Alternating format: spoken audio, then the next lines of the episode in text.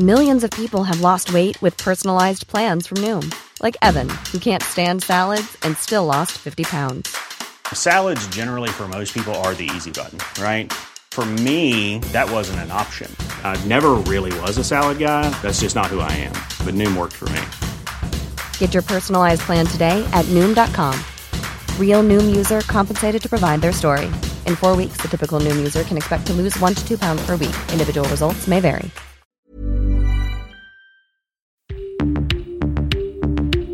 What's up, guys? Ryan Sprague here, and I'm just dropping in to remind you about our Patreon campaign. Somewhere in the Skies is always free to consume, but it's not free to create. So if you want to help the show on a monthly basis, we have tons of rewards for you in return, including shoutouts on the show and website, bonus content and episodes, and free merch. Want to be my guest or pick a topic for the show? You can do that too. So if you'd like to learn more and to help support the show, visit patreon.com slash somewhere skies. Thank you, and keep looking up.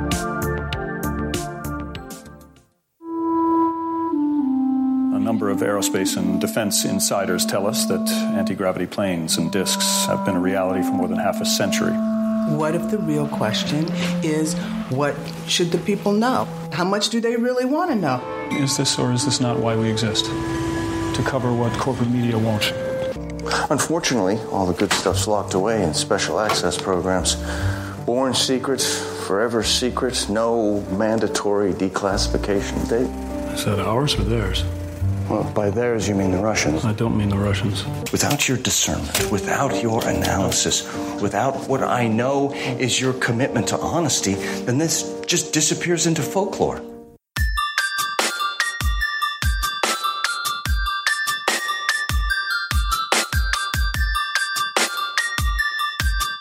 This is Somewhere in the Skies with Ryan Sprague.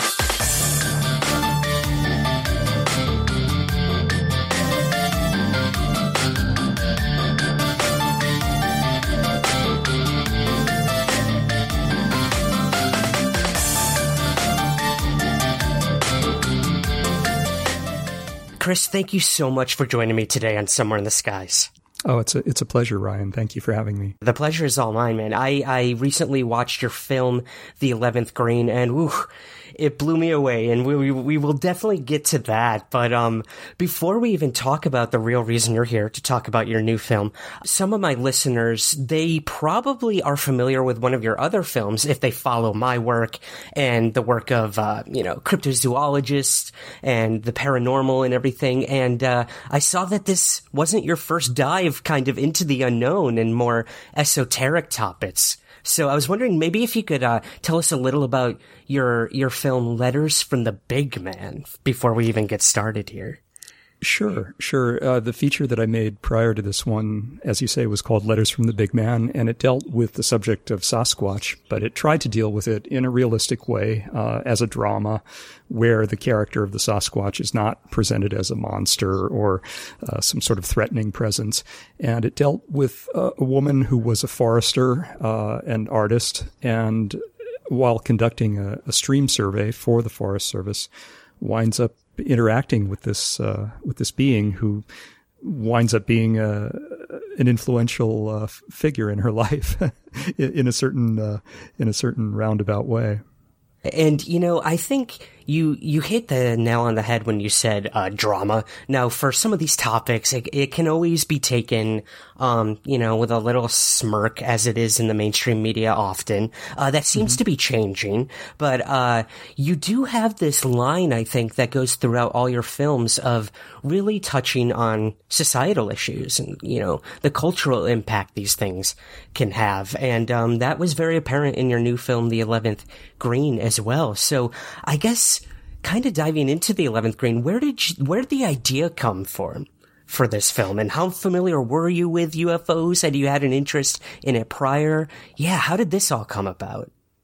Well, I can't say that my knowledge of UFOs was extensive uh, before I sort of very organically embarked on this thing. Uh, neither was my knowledge of the Eisenhower presidency, but uh, what I think interested me about this was the fact that there was this uh, persistent uh, folklore out there since the 1950s that on one or more occasions Dwight Eisenhower, as president, had face to face meetings with representatives of extraterrestrial races. And for me, you know, it was more about um, the again the societal aspect, and what interested me very much in exopolitics was this idea of humanity's organic readiness to assimilate the information. And why you know why has it taken this long really? Because we see uh, you know through all of the literature and I'd, I had read some of the classic literature not not a great deal but I had read like The Interrupted Journey by John Fuller. Uh, mm-hmm. I had read uh, a couple of books by Hynek and Vallée. Um, I had read Clear Intent, so I was aware of some of the history, but n- not very much of it. Uh, of course, once I started writing the screenplay, it, it, you know, it involved a great deal of a great deal of reading and kind of looking at aspects of the phenomenon that didn't necessarily have a direct bearing on my storyline, but nevertheless uh, were important for me to explore to a degree. So I, I think they say that you know, it's important really to open all of those doors, even if you don't necessarily walk through them, uh, because mm. they inform, you know, what it is you are writing about. So in any case, I think my desire to make the film arose less out of a, uh, wanting to do sort of a definitive uh, book about, or a definitive film about UFOs, which is impossible because it's such a vast topic, but rather, you know, this idea of an emotional what if involving President Eisenhower and how would this man have perhaps reflected back on events of his presidency that had involved extraterrestrials. You know, would he have had any regrets about the way things went? Um, so, uh, again, it was sort of kicking around for a while and, and it gelled eventually to involve a second president uh, in conversation with him and a contemporary journalist as the framing device for the story. Um, journalist is always a good a good device in that way for allowing us as an audience to explore a topic that that is many faceted and, and dense with information. Absolutely. And, you know, in an age where kind of everyone claims to be a journalist now, it's good to see an actual investigative journalist out there looking for the story. You know, instead of regurgitating the same thing we see every day, you know, once one a news outlet gets a hold of something, then you just see the same thing running throughout all of them. So, um, yeah, in terms of that character in, in your story of Rudd, I'd love to maybe paint a little picture of, um, what the overall premise of the film is, Chris, if you wouldn't mind, you know, now without giving too much away, but, um, yeah, what, what is the overall, uh, idea of the 11th Green and, um, maybe a little even about the casting of this movie? I, I'm I'm very familiar with your your main character. I've been a huge fan of his work for a long time. So yeah, maybe if you could just paint a little picture of what the Eleventh Green is and um, how you went about casting it.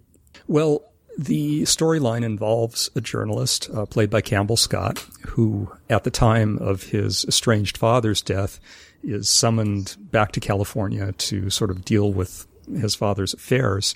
And his father was a retired Air Force general who uh, was very involved in classified aerospace programs. And at the time of the story, Jeremy is reporting on an aerospace company that is attempting to migrate uh, a black world technology, as it were, uh, into commercial aviation. And the conceit for this uh, was loosely inspired by uh, the suggestion that around 2008, Boeing uh, Aircraft Corporation attempted to do just that. Uh, Paul LaViolette, the the writer uh, and physicist, suggested that and ha- has written about other aspects of exotic t- technology in, in connection with you know aerospace uh, programs. Um, so the idea was that at the time of Jeremy's reporting on this present day event, he, by way of his deceased father, is all of a sudden thrust into this seemingly incredible uh, backstory of of uh, our country's premature, you could call it that, intersection with uh, uh, crashed objects and, and extraterrestrials in the 1950s, and incredibly is offered film that that purports to describe this. And as a journalist, of course, he's he's very hesitant about the authenticity of it, and very concerned about his reputation, and very concerned about uh, u- utilizing it uh, since it, it is being so freely so freely offered to him.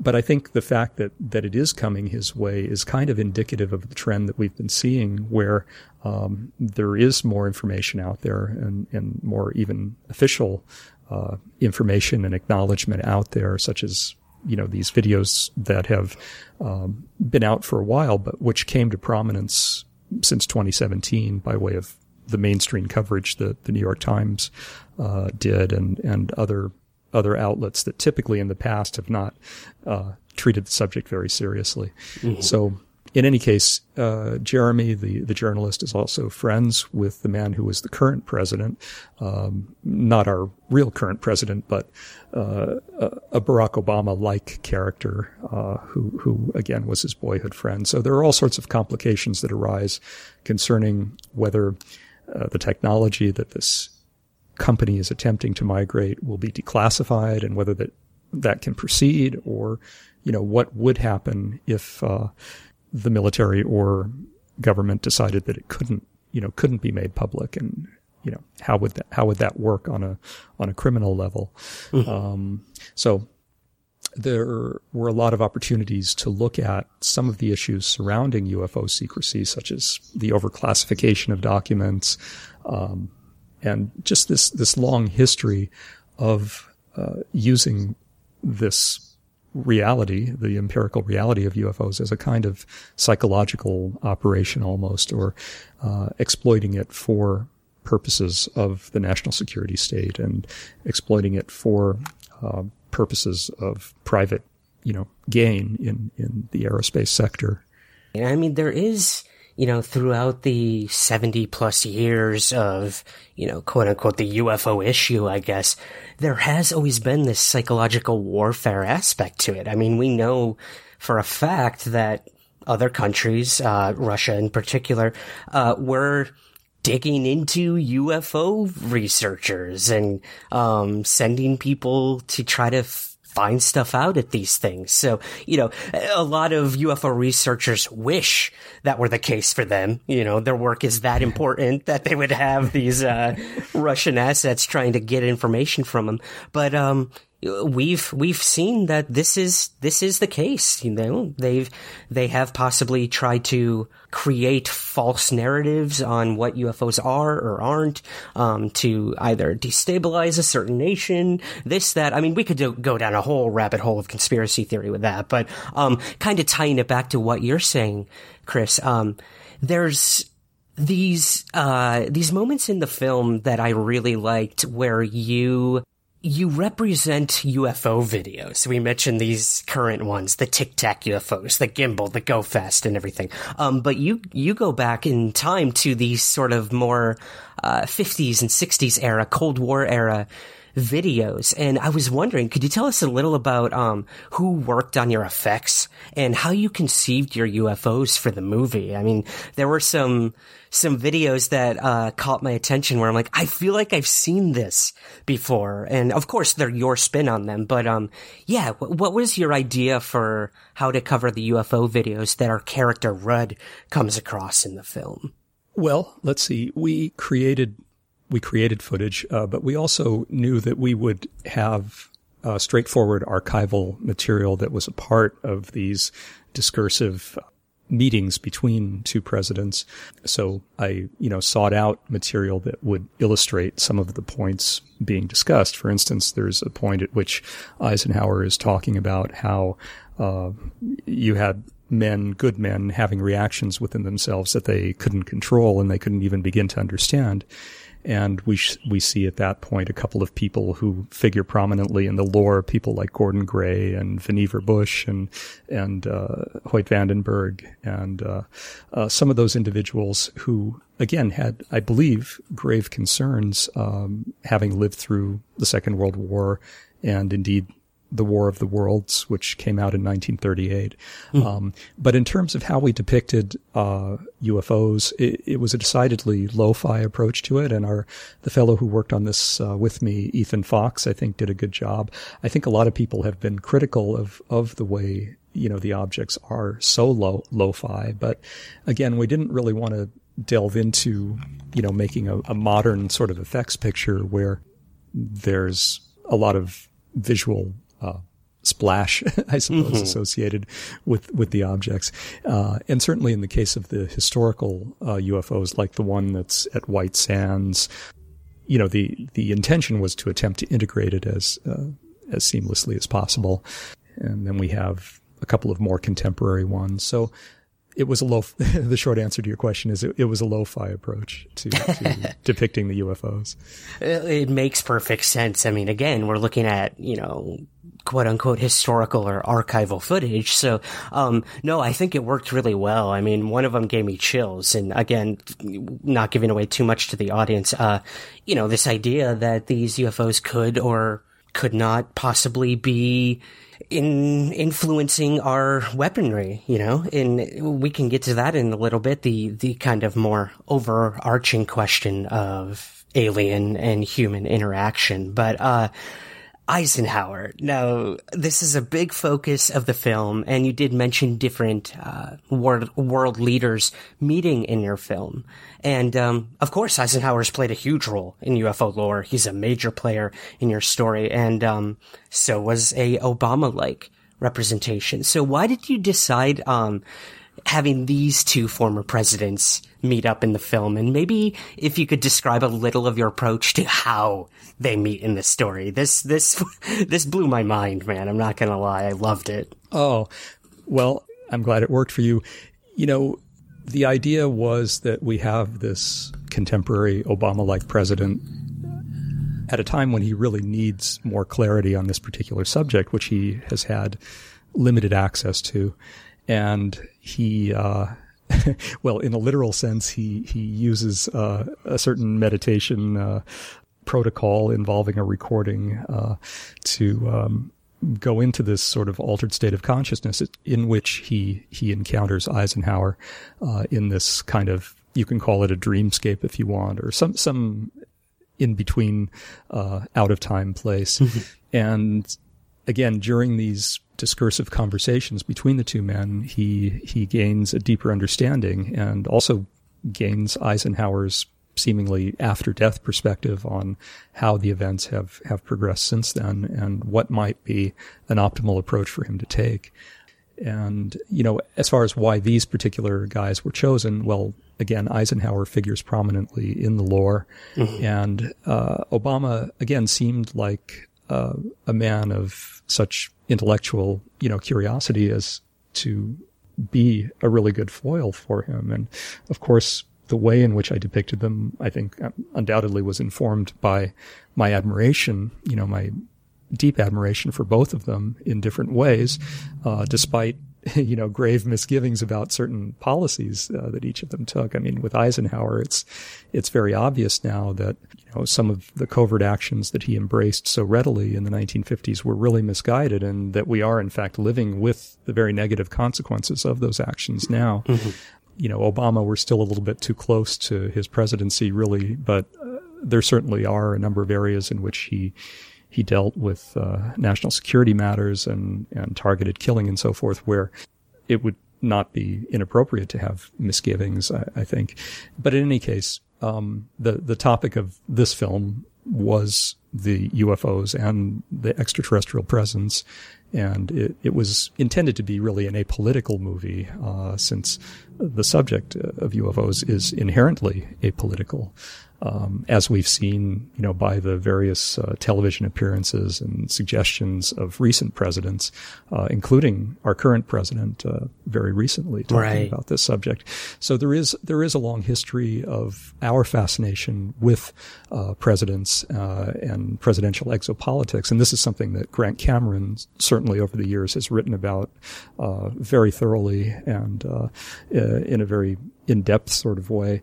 So I, I think there's certainly something about inherent in the American presidency that is fascinating to us uh, since it represents a projection uh, of all of our highest values and ideals. And uh, when it sort of falls short of that, um, or when we feel like information maybe is being withheld from us for whatever reason, you know, the, we we sometimes have an emotional reaction. Um, in Eisenhower's case, I, you know, he certainly accepted that large parts of his work had to be done, you know, out of view of the public. But I never doubted his um, who he was working for. I never doubted that he was a servant of the people. He was, you know, of course, a national hero, having you know, led the Allied expeditionary forces in Europe during the Second World War. He was Supreme Allied Commander. After the war, he was the first head of NATO. Uh, he was president of Columbia University, and he was the American president for, for two terms.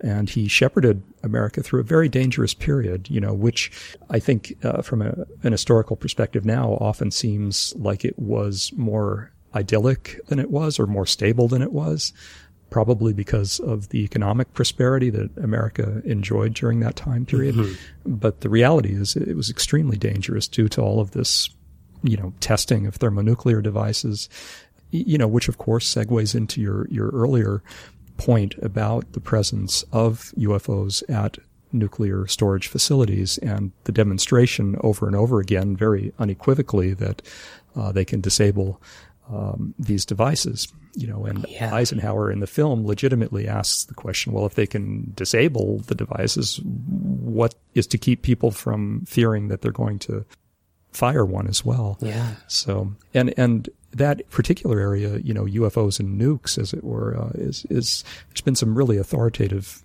good work done by people like Robert Hastings, who who published a book by that title, and it's an excellent documentary as well uh, that he participated in with with Bob Salas.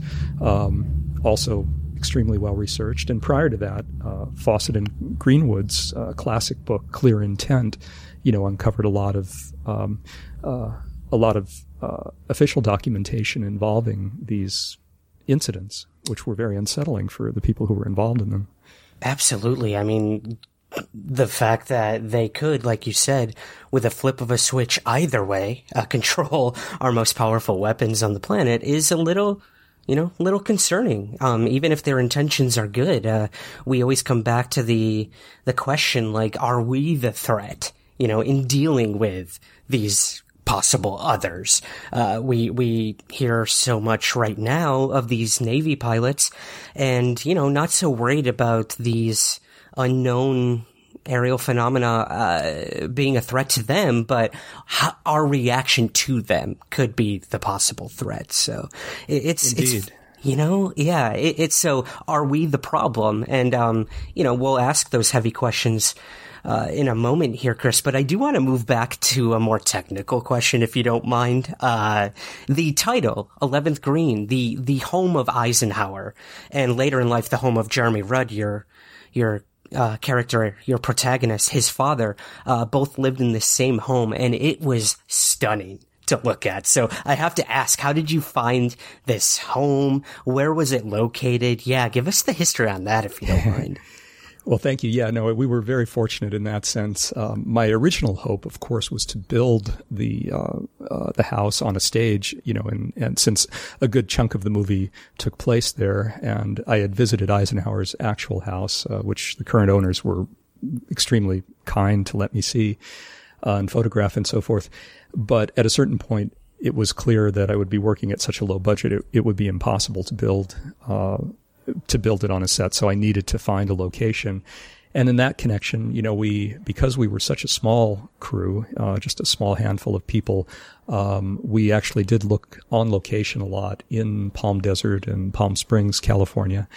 And, uh, there were a couple of historic houses that were possibilities, but not really very practical owing to the fact, firstly, that they were situated in these very exclusive golf clubs, but also in the case of one of them at least, um, it was furnished, you know, with period furniture and the wear and tear factor would have been really bad for it. So, mm-hmm. um, it didn't work out for us to shoot there. However, um, our production designer, Jennifer Gentile, and our producer, uh, Valeria Lopez, uh, had both, as had I, we had all seen uh, a post that had occurred, or that had appeared in the architectural blog, uh, LA Curbed, about a house uh, in La Cañada that uh, was very historic. It, um, it, was built around 1958, and it was similar to the case study houses in the sense that a lot of manufacturers uh, saw it as a as a show showplace for their products, whether they be, you know, built-in appliances or cabinetry or carpeting or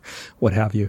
And this house had just been sold and it was in escrow uh, at the time we were looking and unavailable. But the day that it closed escrow, uh, Jennifer, the production designer, you know, got in touch with the owner and found out, you know, if it would be possible for them to delay the renovation work that they were planning to start on the house.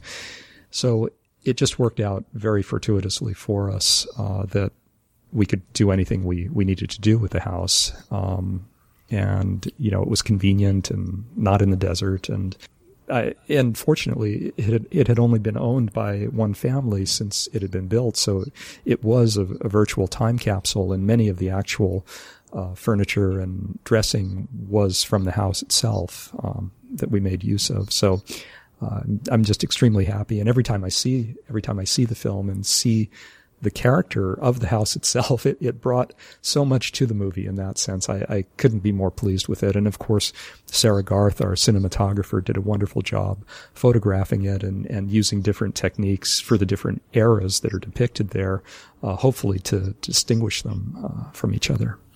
That's awesome. I love hearing, you know, the the inside story on how these things come to be in terms of like just by happenstance or the timing is perfect. And you're right. I mean, it was stunning to look at and I'm watching it. I'm like, wow, that's where the budget went for this thing. Uh, but in reality, like you said, it was like a virtual time capsule. It, it just added such a flavor and style to, uh, to the movie. So no, that was awesome. A character of its own, I would say. Yes, and it, and it was a big budget item, but it was such an important location. We needed to we needed to spend the money. Yeah, well, well worth it. Um, well, moving back to, uh, I guess the the bigger questions in the film, Chris. You have this this thing you call the backroom boys. I love this term. And um, so, would you mind maybe giving us a little idea of what these backroom boys represent in the ov- overall narrative of your film?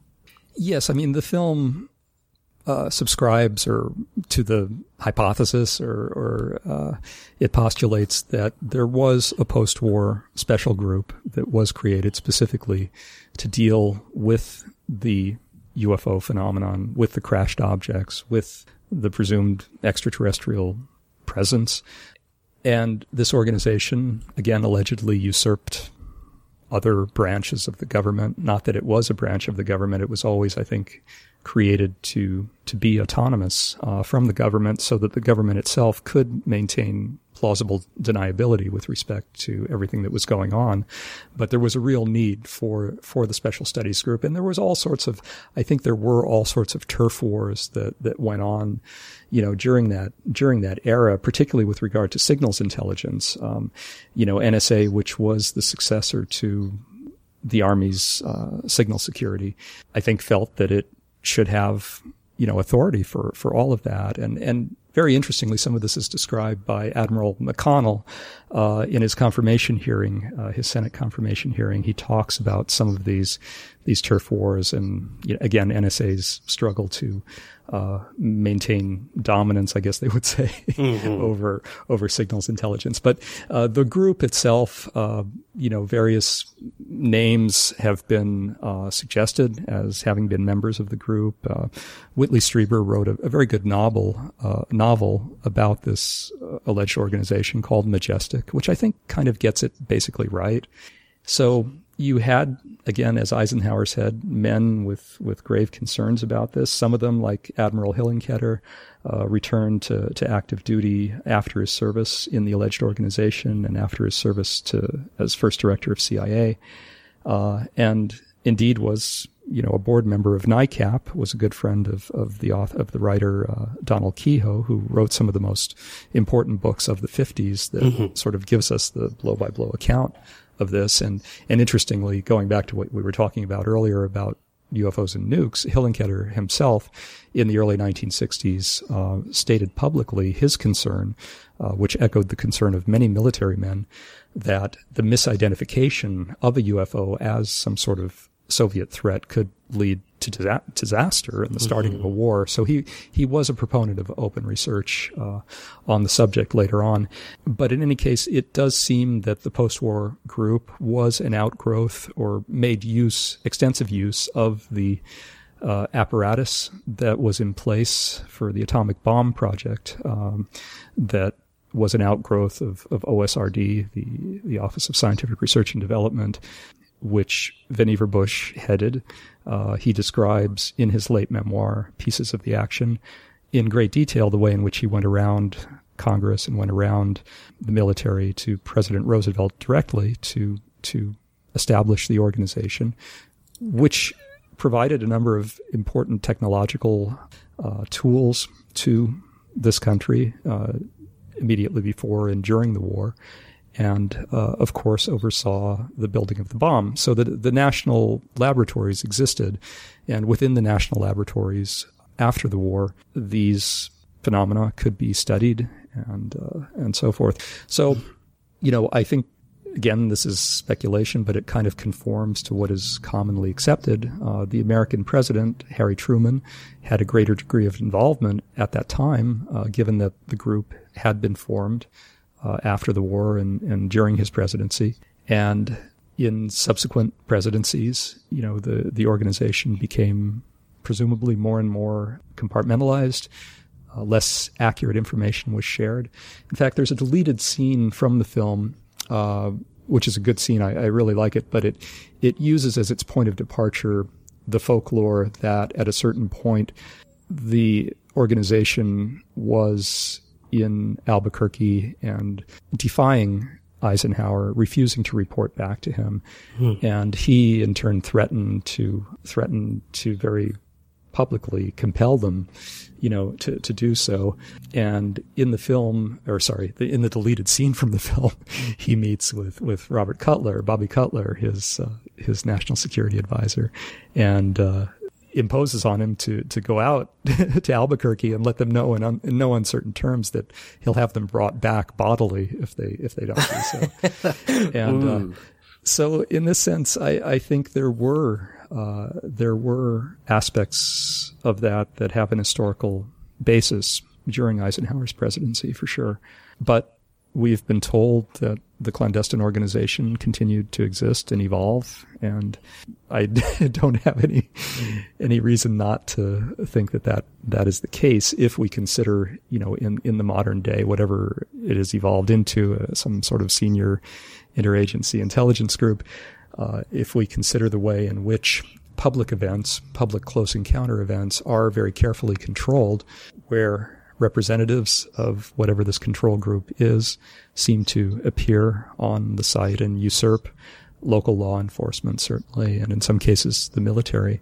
But an even more documented way in which to think of this is to compare, say, the, the alleged Roswell incidents with the ones that followed simply a couple of years later uh, at Aztec, uh, New Mexico, mm. and compare the um, the swiftness and efficiency with which the the Aztec events uh, unfolded and were secretized, compared to the messiness of how uh, the alleged Roswell events were were handled and secretized. Yeah, um, learning from their mistakes, I guess, would be a good way to put it. Exactly. yeah, yeah exactly. Hey guys, Ryan here, and I'm just dropping in to tell you all about a podcast I recently discovered that has me binging their entire back catalog. It's that fun, that good, and right up my alley, as I know it most likely will be for you as well. Guide to the Unknown is a podcast about horror. Every week, sibling hosts Kristen Anderson and Will Rogers discuss spooky pop culture, urban legends, and the paranormal while keeping it cozy and fun. Some of my favorite episodes include a tour of the unique Disney haunted mansions around the world, the account of a seance they attended in a paranormal bookstore, and the real life story behind one of my all time favorite movies, The Conjuring. They've covered Stonehenge, crop circles, Men in Black, Bigfoot, and even techno ghosts. Yes, you heard that right and you'll hear a new episode every Friday on all major podcast apps, including Apple Podcasts and Spotify. I also have to mention that one of their most recent episodes covered the Allagash alien abduction incident, and they bring us up to speed with this highly controversial case. So grab your Afghan temple ball and give that episode a listen. Don't know what Afghan temple ball is? You will after listening. So head on over to www.gttupod.com for all social media links and to enjoy Guide to the Unknown podcast.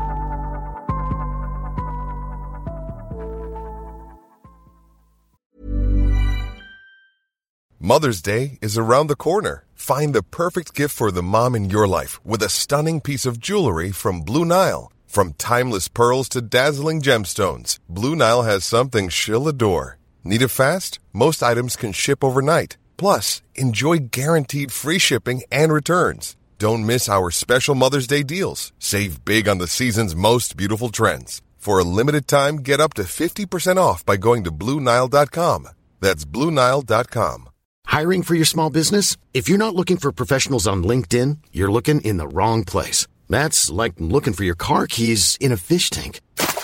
LinkedIn helps you hire professionals you can't find anywhere else, even those who aren't actively searching for a new job but might be open to the perfect role. In a given month, over 70% of LinkedIn users don't even visit other leading job sites. So start looking in the right place. With LinkedIn, you can hire professionals like a professional. Post your free job on linkedin.com slash people today. Burrow's furniture is built for the way you live. From ensuring easy assembly and disassembly to honoring highly requested new colors for their award-winning seating, they always have their customers in mind. Their modular seating is made out of durable materials to last and grow with you. And with Burrow, you always get fast, free shipping. Get up to 60% off during Burrow's Memorial Day sale at burrow.com slash ACAST. That's burrow.com slash ACAST. burrow.com slash ACAST.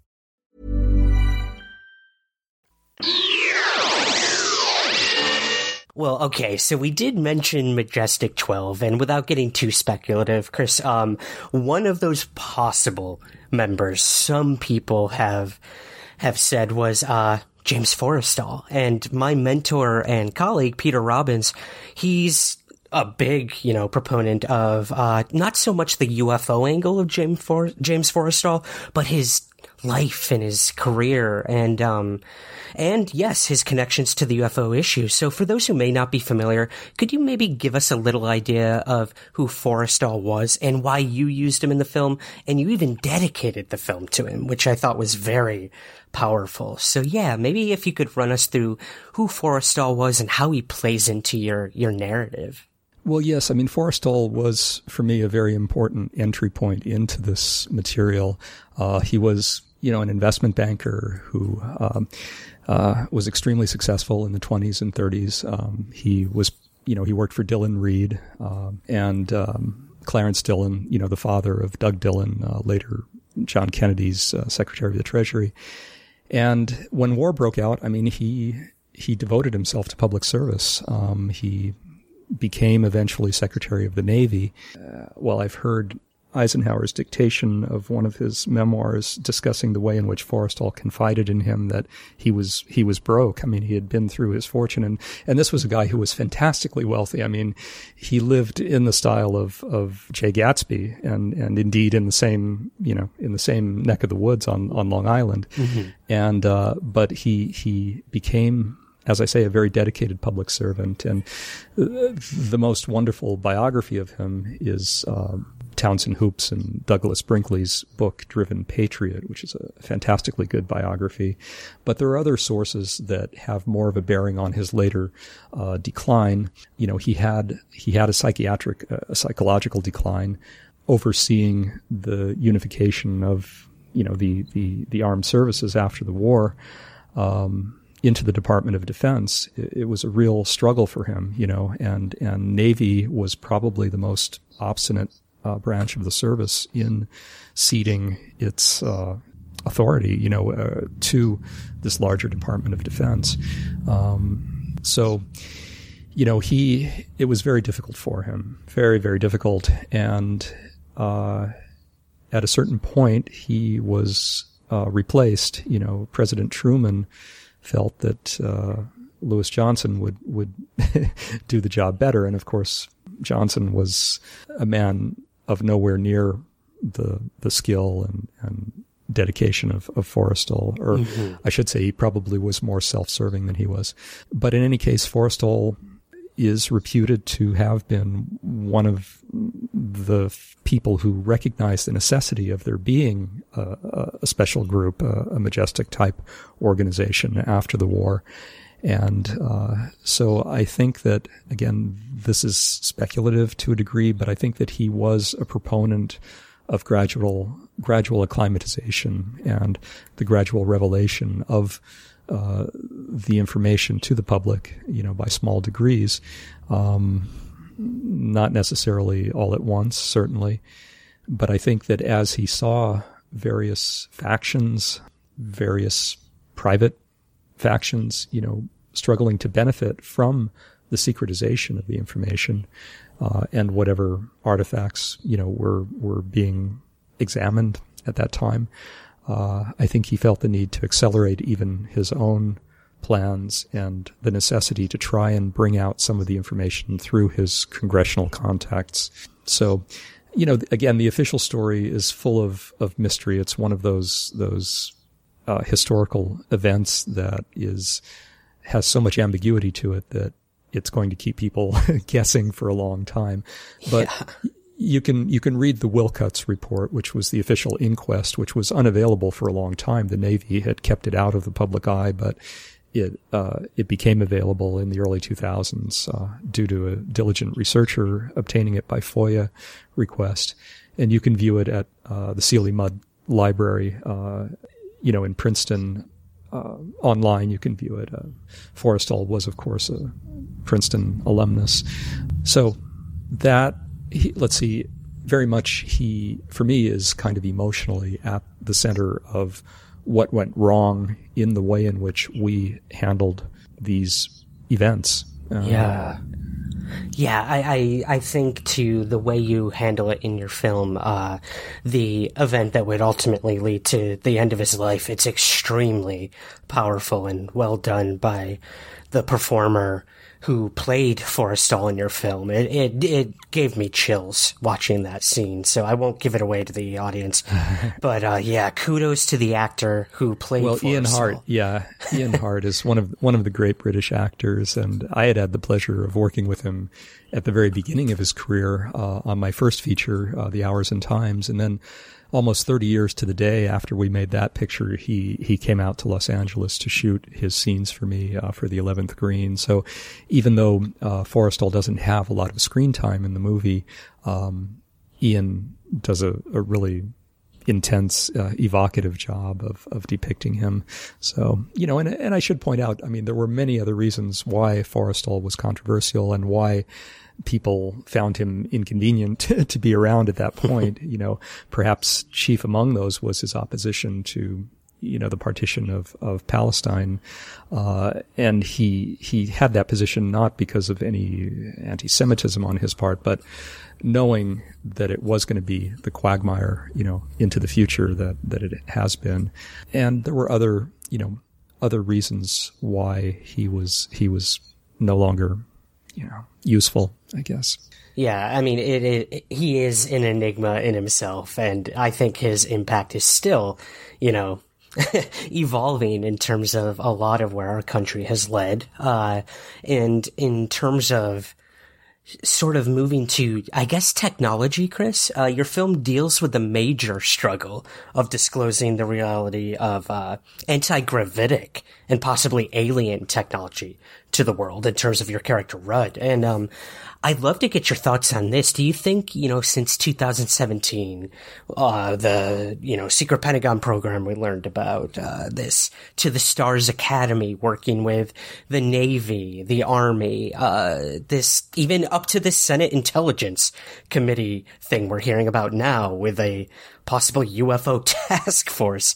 I mean, I guess my question would be, do you think that we're moving closer to any type of disclosure when it comes to uh, technology that could ultimately change the world?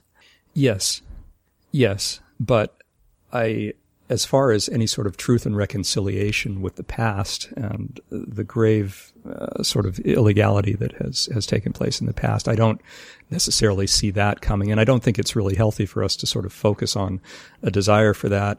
Uh, but I do see uh, in the future that some of the breakthrough energy and propulsion technology will uh, finally be meeting, intersecting our world that is ready for it. Whereas I think in the past, in those isolated incidents where uh, maverick inventors and visionary inventors have created uh, these exotic technologies that were suppressed, uh, there was not the readiness at the time. They they just couldn't happen. We were we as a society were not ready for them. Although, you know, probably uh, we'd be a lot better off if if we had been in terms of the environmental degradation that has occurred over the past century. But yes, now now is the time for these things not to be held back. And I, I, have no doubt that there are factions that are so entrenched that they will continue to guard them, you know, tooth and nail. Um, I think it was Ben Rich, the, the former head of, of Lockheed Skunk Works, who said that uh, these exotic technologies absolutely exist, but they're so deeply buried in special access programs that it would take I forget what he said exactly. I think he said uh, an act of God uh, to migrate them into the uh, open science, and that mm-hmm. therefore it is better to reinvent them in the open science. And so, obviously, that's not efficient. but but anybody you know who has worked in in the highly secret programs uh, that are so highly compartmentalized will testify to the fact that they're not efficient either, since there's not an open exchange of information between people who are working on different pieces of the puzzle. You know, uh, I mean, during the Second World War, uh, General Groves famously wanted to enlist all of the scientists at Los Alamos and to maintain a strict compartmentalization between the different divisions, and there was a, a rebellion against that, you know, uh, chiefly chiefly by Robert Oppenheimer, who headed the project and they never would have accepted it. But now, of course, you have people who work within these these deeply black programs, as has been attested to by various informants who uh, have very little knowledge of of other parts uh, outside of their their highly specific uh, function within the big within the big picture.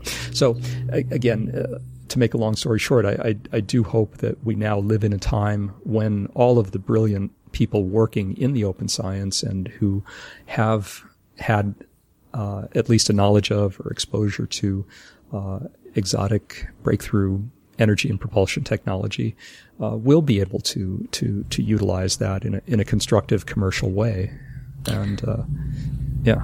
Yeah, and you know, I mean, your characters in the film, such as Forrestal, uh, Eisenhower, even, I mean, they do stress like these secrets can't last forever, and I think that's a very important thing to keep in mind: is the suppression of the information, whether it's technologically driven or even possibly extraterrestrial driven. Um, it, it, it, can't last forever. And I think that's what gives a lot of people hope out there, whether it's in the UFO field or, or, or any field, I guess. Uh, this idea that, yeah, there probably are these clandestine groups working together and the backroom boys and stuff like that, but, um, it, it just can't, you know, it, can't last forever. And, um, some of those people who also, I guess, tried to get that information that was suppressed uh, came to the form of Dr. Eric Davis. Now, I've I've heard you talk about Eric Davis in previous interviews as well, and he's kind of a hot topic right now in the the UFO field, as it were. So, have you been following all of this story of the Wilson docs and all of this stuff, Chris? And uh, anything you want to talk about in terms of that and the questions you ask in your film? Well, I'm, you know, I'm very pleased that uh, Eric Wilson's, uh, or sorry, Eric Davis's notes on his discussion with Admiral Wilson uh, have come to light, uh, even though again they've they've been circulated among certain researchers for for a number of years. Uh, the fact that they are being talked about is a really important thing, and I do find them credible, um, and I I do find um, the way in which uh, Admiral Wilson was allegedly treated by the contractor who was running this special access program to be very credible. Uh, and you can well imagine, you know, you can well imagine other uh, officials, uh, even presidents who have been treated in a similar uh, shoddy way uh, by being denied access to the information. You know, I would hope that it is safer now for people in Congress uh, to talk about this and to demand accountability. I mean, on the one hand, we have uh, the ISCAP, the Interagency Security Classifications uh, Classification Appeals Panel, which I think actually came about during the Obama years. Um, but its reach is limited. Um, and uh, you know, I, I, think that it is limited in terms of reaching into the carved out sections of, of certain special access programs. Uh, Eric Davis's notes uh, point out a particular uh, incident that had occurred in which um, congressional oversight was coming too close to their SAP, and uh, the deals that were apparently struck to keep that yeah. from ever happening again.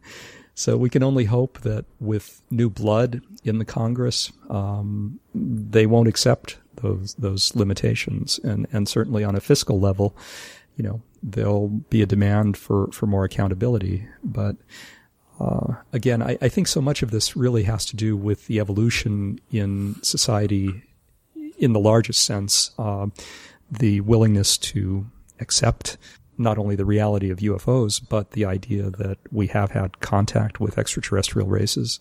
It really has to do with humanity's organic readiness, uh, more so than with any active suppression, which which indeed has taken place over decades. But it's more to do with our readiness, and so for that reason, I think that all of these revelations are, are extremely important in allowing individuals to feel uh, more comfortable talking about the subject and questioning the lies that we've been spoon fed for so many years, the distortions that we've, you know, been, been fed ever since, well, the Robertson panel and, and before then in mm-hmm. the 1950s.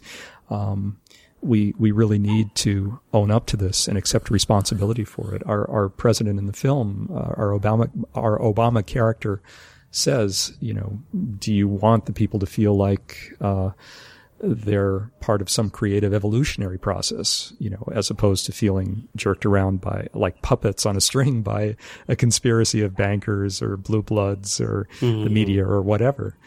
So, and, and an important part of this is the media's willingness to step up to the plate and, and cover the topic in something other than the giggle factor. You know, anybody familiar with, um, Terry Hansen's book, The Missing Times, knows that there's a long history of the media covering this in a very distorted way. Absolutely, and, uh, yeah. Often being a pawn, wittingly or unwittingly, in spreading disinformation.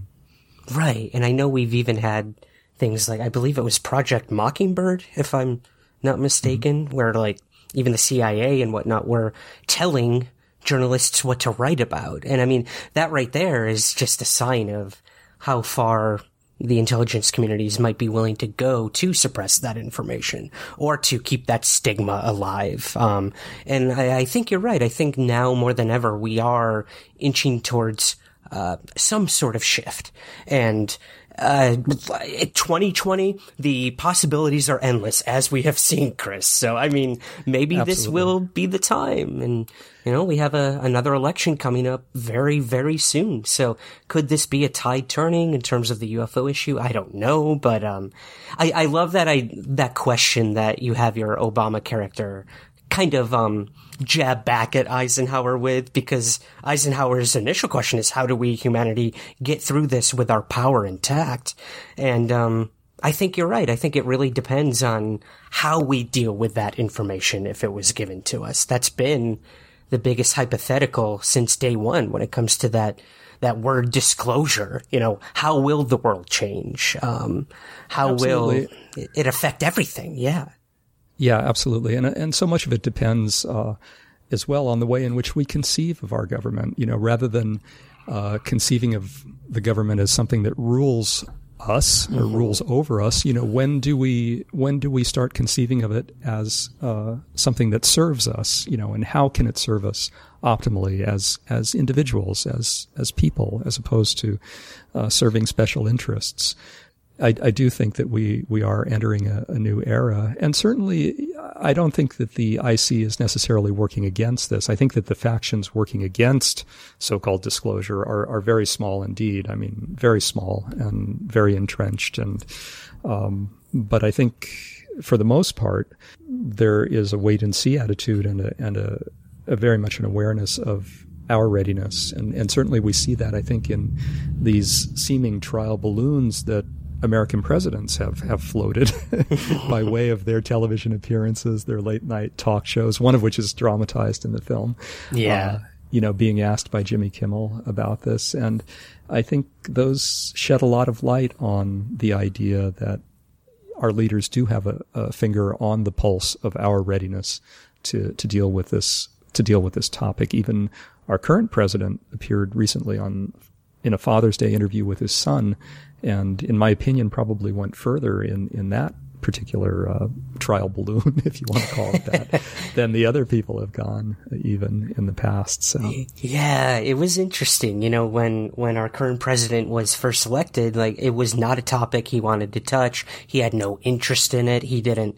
Uh, personal beliefs kept him from looking into it. Uh, and now we see towards the end of uh, his first presidency, um, we, we won't get into politics, but but um, Right. a, a sort of willingness to be more open to the topic. Uh, I found very fascinating. Uh, maybe he does know more than he's letting on. And we do know that probably certain presidents were let into more information than others. Uh, I, I would assume Bush at some point, you know, um, Truman, obviously, and this, that, but it is an interesting question. And, um, moving back to the public for a minute, and I guess more of, within the ufology circles, this niche community, um, as it were, there's kind of two camps, Chris, and I'm sure you've come across this as I have in your research. There's a very nuts and bolts scientific approach to a physical, tangible phenomenon, and then there's this whole idea of consciousness aspect to it all, a more metaphysical or interdimensional approach, and in your film, you kind of tackle both of these elements in, in an elegance I've not really seen done before in any film or television show. And, um, I was wondering, do you think we should, as a community, whether it's just ufology or people interested in this topic, should we be focusing on one or the other when it comes to this, or should we be tackling this mystery from all ends? What do you think personally? I think we should look at it from all ends, but I also know that uh, the circus of phenomenon of phenomena, if you want to call it that, of of you know physiological phenomena and evidence can be uh, kind of a, uh, a bottomless pit, you know. Mhm. Um, so I really think that we need to we really need to ask ourselves. Uh, you know what is what does this mean on a level of consciousness and on a level of personal growth and what does our presumed connection to various extraterrestrial races throughout our history mean to us and to our sense of identity and to our religions and other institutions? I mean they're big questions that i think need to be examined uh, much more than uh, you know, artifacts need to be examined and, and uh, speculation about artifacts, even though all of that is interesting and important, you know, the physical traces that are left during landings and close encounter events, uh, the ejecta that we've analyzed, or we that, that have been analyzed Mhm. uh, and written about by people like Jacques Vallée, who himself is certainly uh, very much a proponent of the idea of these visitors being interdimensional in some nature or being from a realm of consciousness rather than uh, physiological beings who who traveled zillions of miles to to get here in, in metallic objects. So um, it is very important to consider on a very deeply personal level what what this means to us and and to quell you know and and address any elements of shadow that are inside us personally individually uh, uh, that are related to this projection that we have of the other or this projection of of extraterrestrial visitors. You know how does that relate to our shadow? And you know by by looking and examining deeply our own shadows you know can we let go of any fear that we might have of encountering the other and acknowledging our connection to the other? And indeed if you want to talk about truth and reconciliation acknowledging our connection and responsibility on some level for all of the uh, sequestration of the information and cover up and the illegality uh, and terrible deeds that, that were associated with that in the past. It really is a mirror reflecting back on us, this entire topic. And, you know, I started as a young UFO researcher just looking at the nuts and bolts and realizing as the years went on and after interviewing hundreds and hundreds of uh, witnesses or claimed uh, close encounter experiencers or even abductees. You know, I, I have kind of gone down that road of this says so much more about us than it ever will, uh, the phenomena. So I, am so glad to see that that, that was kind of the overall, uh, idea of your film is what does this mean as human beings? And I, I'm sure this kind of ties into your last answer, but what do you hope viewers will take away from the 11th green?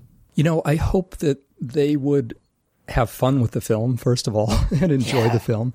Uh, but I also would hope that they uh, maybe use it as an excuse to examine some of their preconceptions about UFOs or extraterrestrial visitors or uh, the Eisenhower presidency or the American century or the growth of the military industrial complex. Um, I would hope that it would just inspire some of those discussions and even look at the institutions that are depicted, uh, the chiefly the institution of the American presidency, uh, the way it, in which it's depicted, and the way in which we think about our leaders, and uh, you know what we want them to be, who they want, who we want them to be for yeah. us.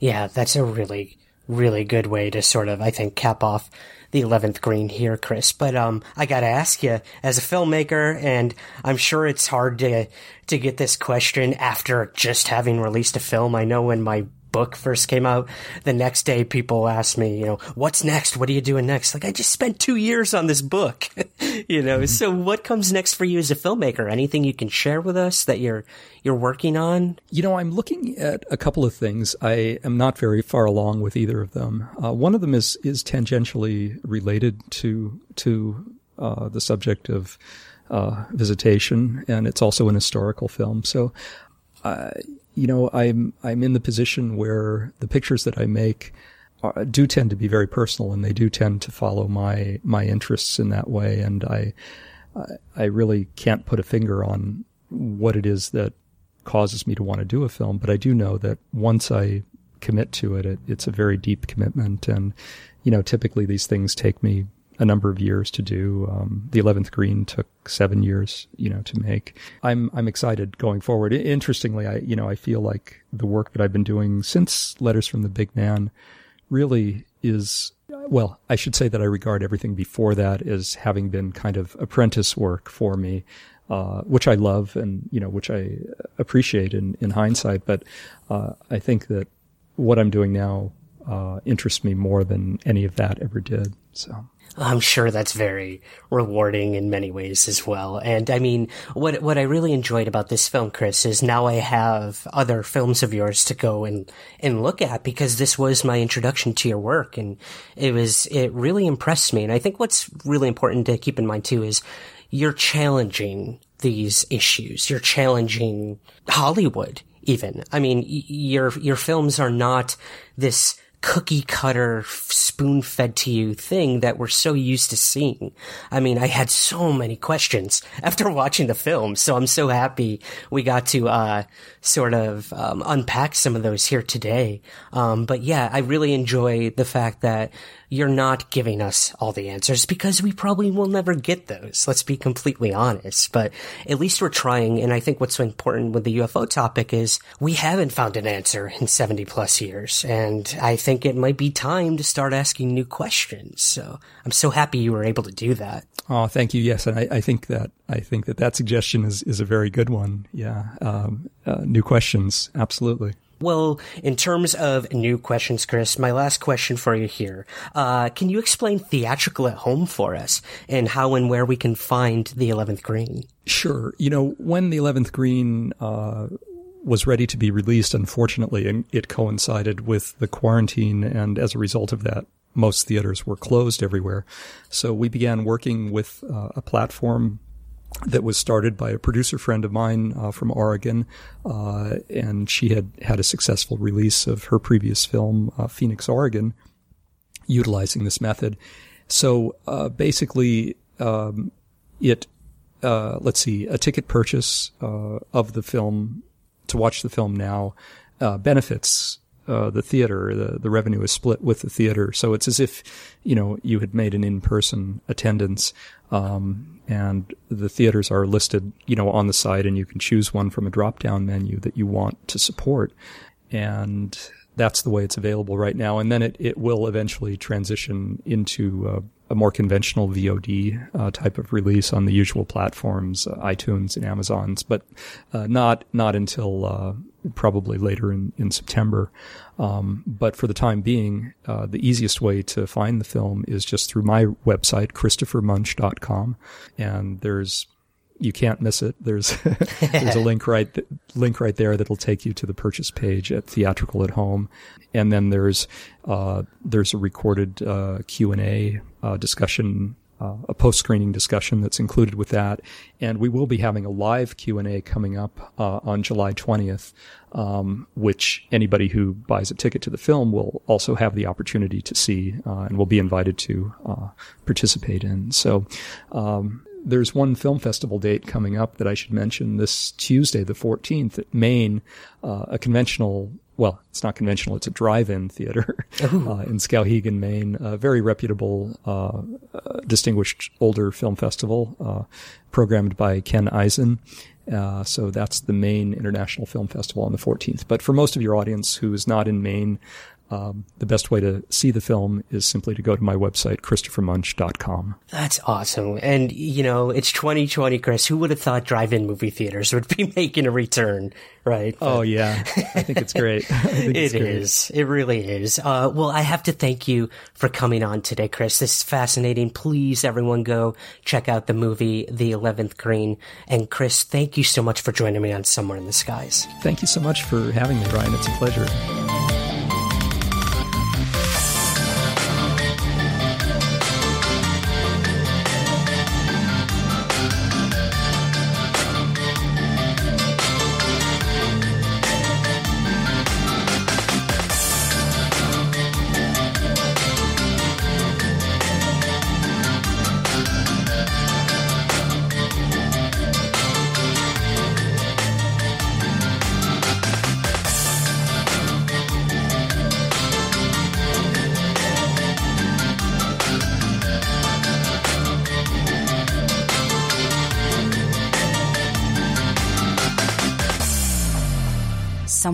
Skies is produced by Third Kind Productions in association with the Entertainment One Podcast Network.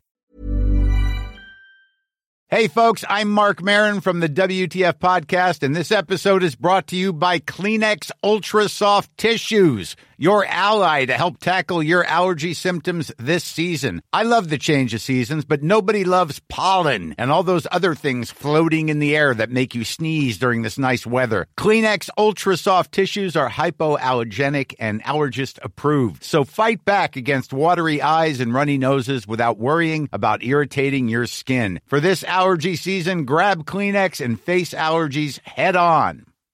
Here's a cool fact. A crocodile can't stick out its tongue. Another cool fact you can get short term health insurance for a month or just under a year in some states. United Healthcare short term insurance plans are designed for people who are between jobs, coming off their parents' plan, or turning a side hustle into a full time gig. Underwritten by Golden Rule Insurance Company, they offer flexible, budget friendly coverage with access to a nationwide network of doctors and hospitals. Get more cool facts about United Healthcare short term plans at uhone.com.